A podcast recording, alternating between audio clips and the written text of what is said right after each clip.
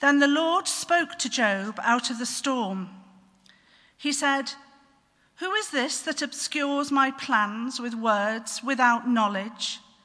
Brace yourself like a man. I will question you, and you shall answer me. Where were you when I laid the earth's foundation? Tell me if you understand. Who marked off its dimensions? Surely you know. Who stretched a measuring line across it? On what were its footings set? Or who laid its cornerstone? While the morning stars sang together and all the angels shouted for joy. Who shut up the sea behind doors when it burst forth from the womb? When I made the clouds its garment and wrapped it in thick darkness? When I fixed limits for it and set its doors and bars in place?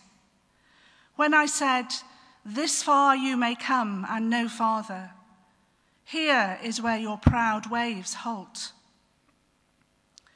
Have you ever given orders to the morning or shown the dawn its place, that it might take the earth by the edges and shake the wicked out of it. The earth takes shape like clay under a seal.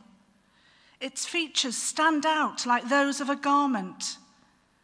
The wicked are denied their light, and their upraised arm is broken. Have you journeyed to the springs of the sea or walked in the recesses of the deep? Have the gates of death been shown to you? Have you seen the gates of the deepest darkness? Have you comprehended the vast expanses of the earth? Tell me if you know all this. This is the word of the Lord. Thanks be to God.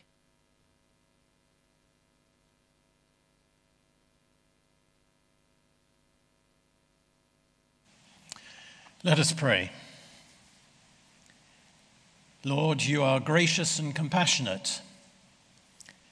Open our minds to understand your ways better and our hearts to love you, one another, and our world. Amen.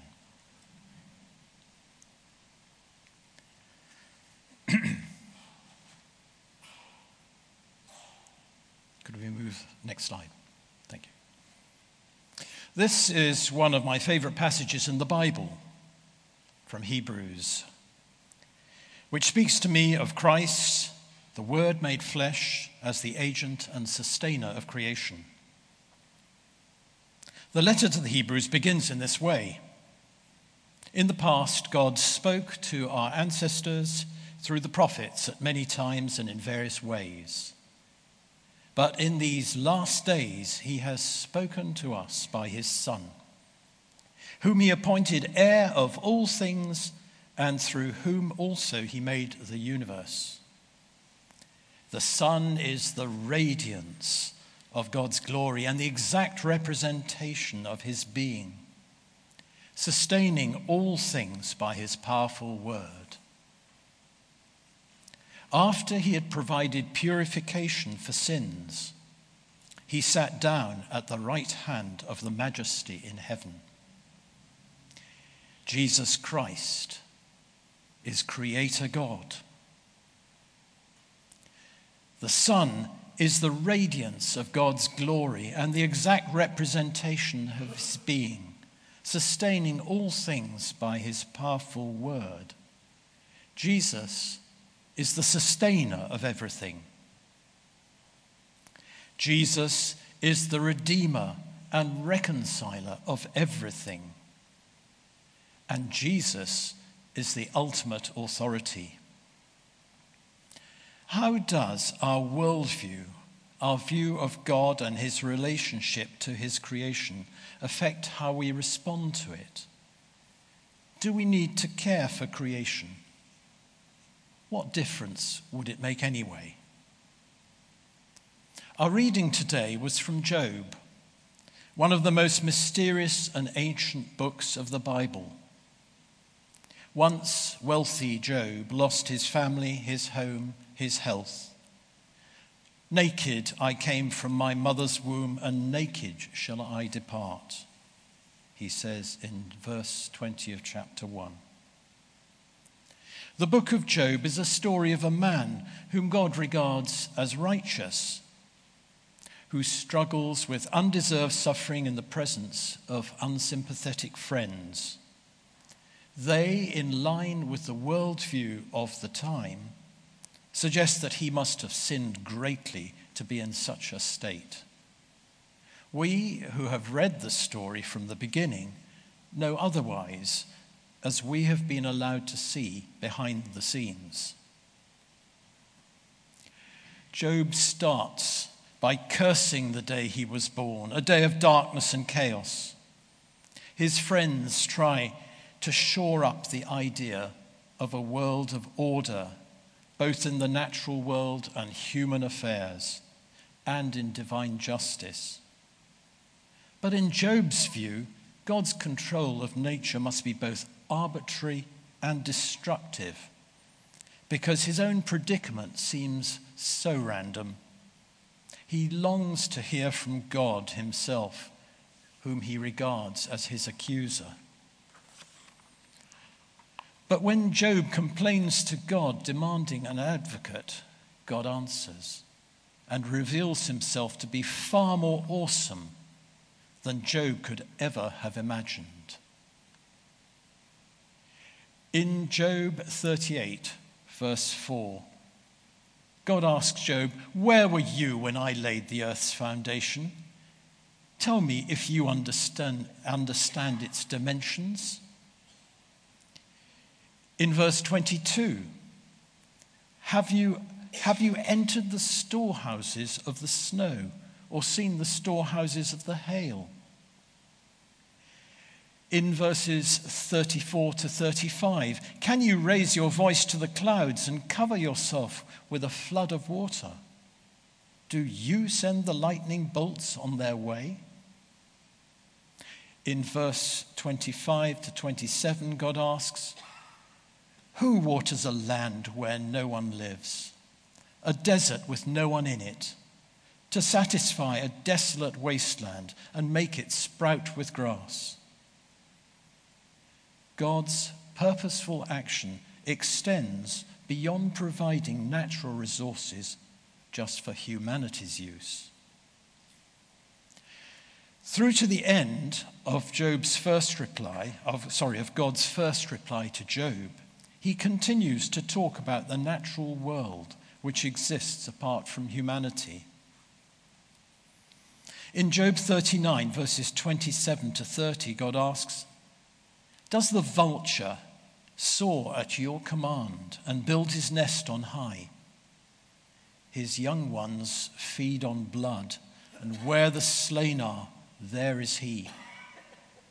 The world is overseen and cared for by God who takes interest and delight in wild, sometimes fearful and wonderful creatures, and in happenings that from a human perspective appear irrelevant or even threatening.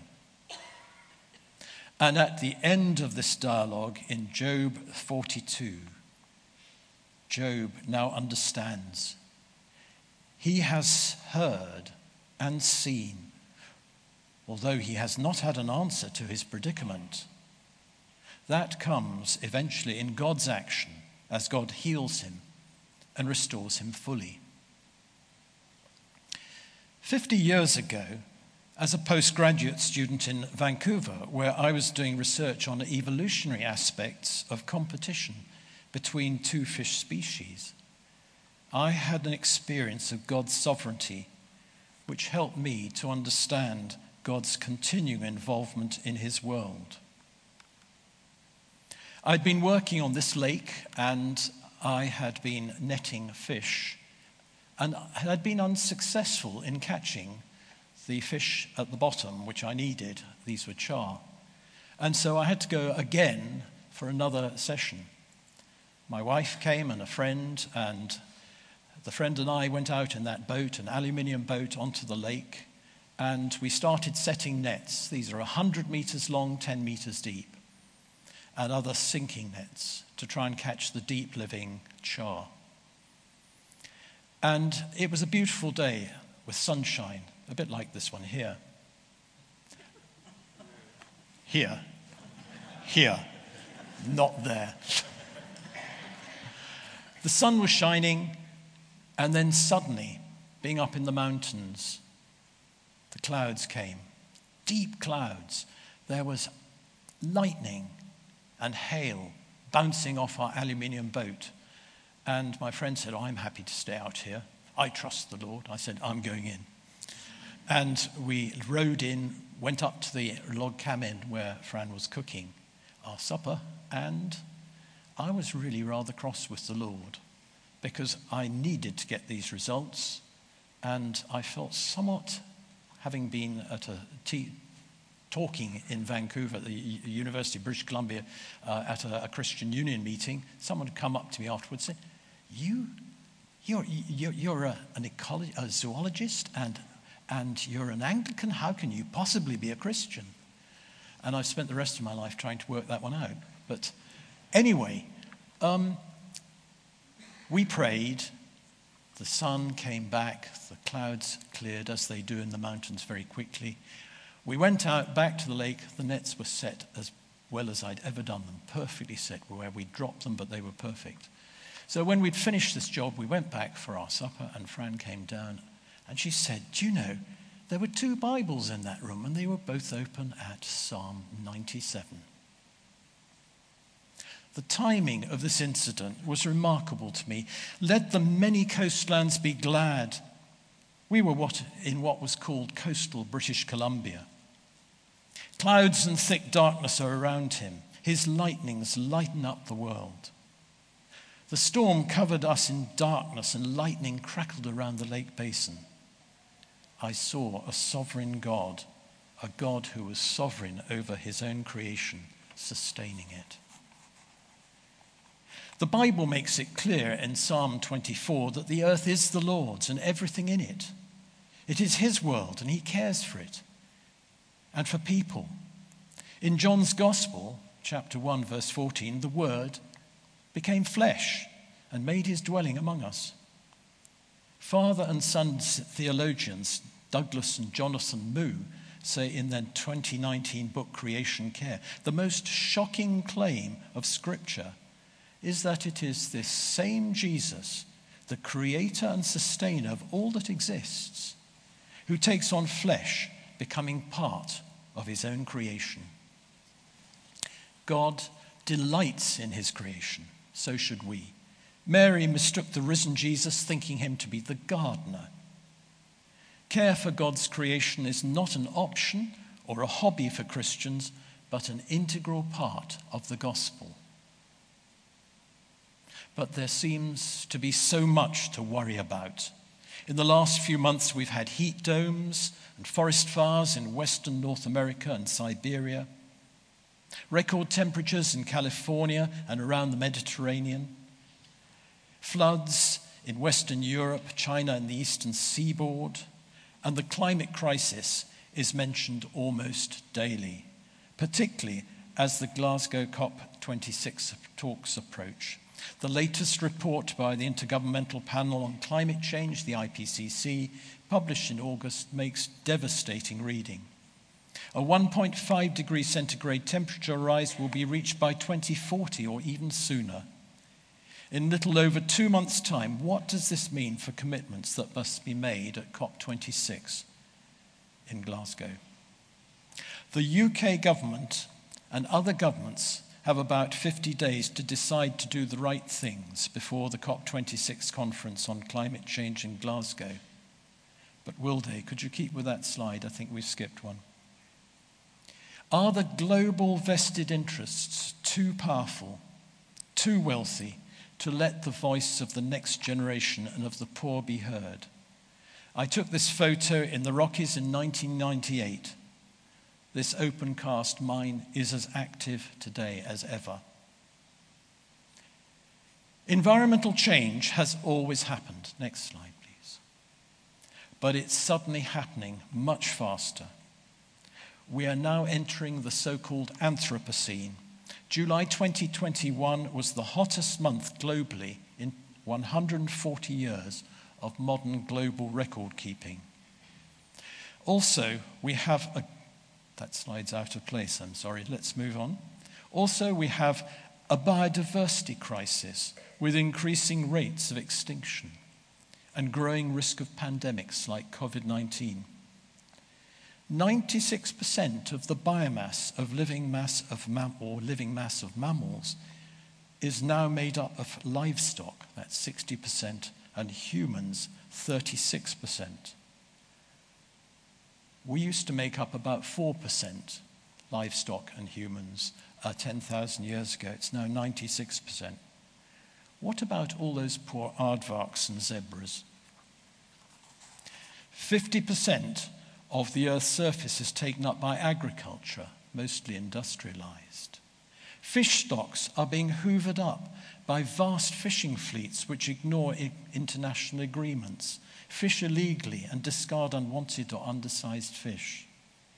We face a food crisis worldwide, and even in this country, many survive on poor quality and unhealthy food with huge carbon footprints. We waste almost 40% of our food while others starve. What a world!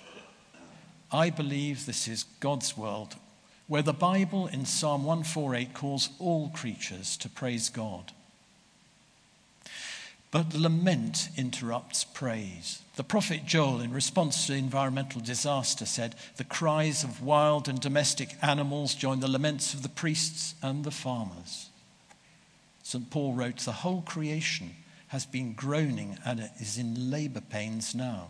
As we recognize the gravity of the situation, we can either turn to despair or we can turn via lament to hope. Greta wants panic and action, but can we have hope and action? In Romans 8, we find that we are in this in between time. Next slide, please. Between the cross, resurrection, and ascension of our Lord and his promised glorious return to make all things new.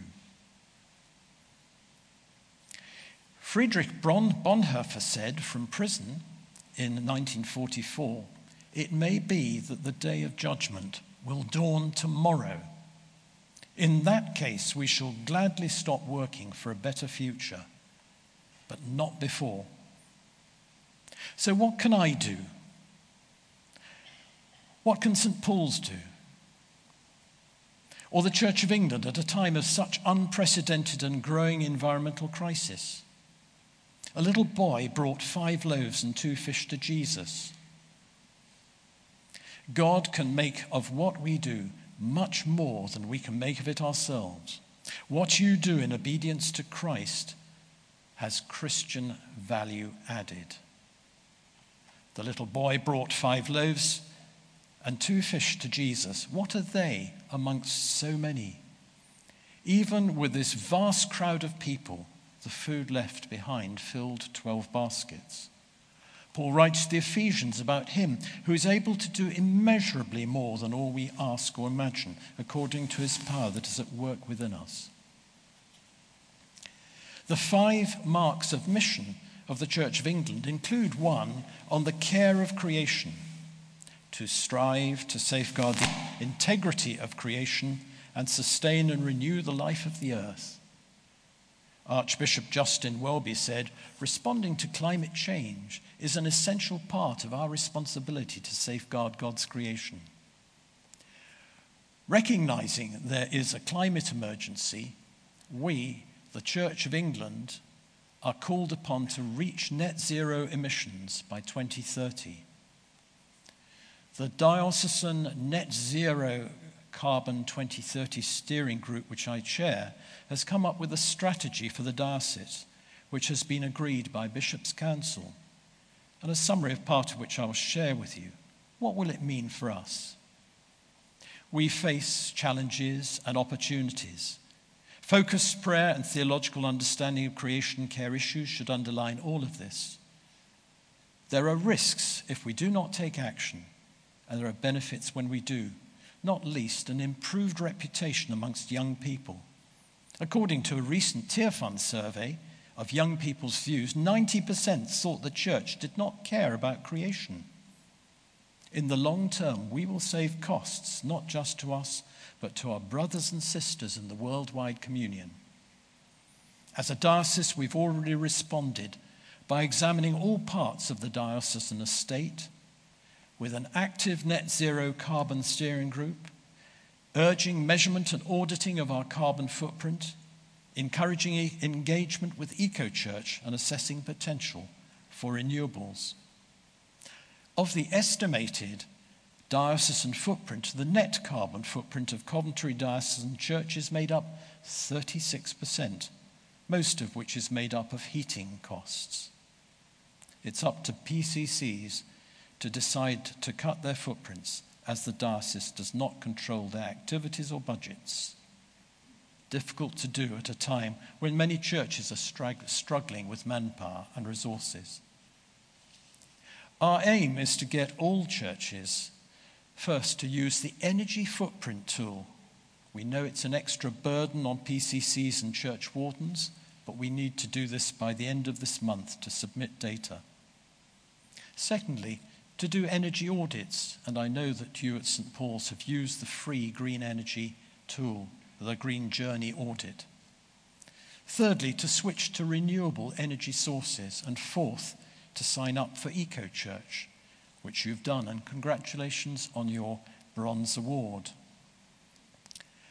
One way we can add our loaves and fish is through EcoChurch. We can motivate, resource, and care for God's earth in our work and witness. And you are working towards silver as you work through these different areas of your church life. Your services this month address environmental issues in your worship and teaching.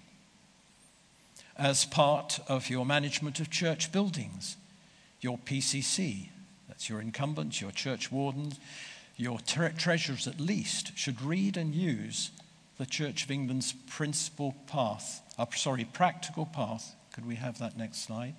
Practical path to net zero carbon document. I don't expect you to read this, by the way. But it shows the lovely colours on it, going from green to red. It shows easy wins in green, and these will help you to reduce your footprint without much expenditure progressing to much more expensive projects. So it's a, a graded way for your, your church, your PCC, to work out how to deal with these issues in your church. And next, here are some community and global engagement actions you could take as a church. And there are many given in the Eco Church survey. Particularly important, I think, is that you engage with your other local eco churches. For example, St. Mary's Cubbington, St. Mary Magdalene Lillington, and there are more on the Eco Church website.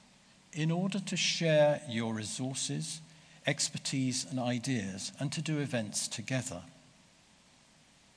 And you can encourage every church member to add their own five loaves and two fish to the seemingly impossible task ahead by taking simple actions such as these to bless God's world reduce, reuse, recycle. Use local, organic, animal friendly, fair trade food as far as possible. And so nice to hear local farmers involved today, and I hope you do try and buy local food. And next, look up some of these organizations online. We've got here the Diocesan Environment Group website. The Church of England does some wonderful webinars at the moment. The Climate Sunday website is just still running, and you have time to register these services with them. A Rocha, and there are some leaflets at the back. And Operation Noah looks at disinvestment. There's such a lot going on with the COP26 conference. But let's move on I love what the 19th century Edward Everett Hale said I am only one, but I am one. I cannot do everything, but I can do something. And what I can do, I ought to do. And what I ought to do by the grace of God, I shall do. Let us pray.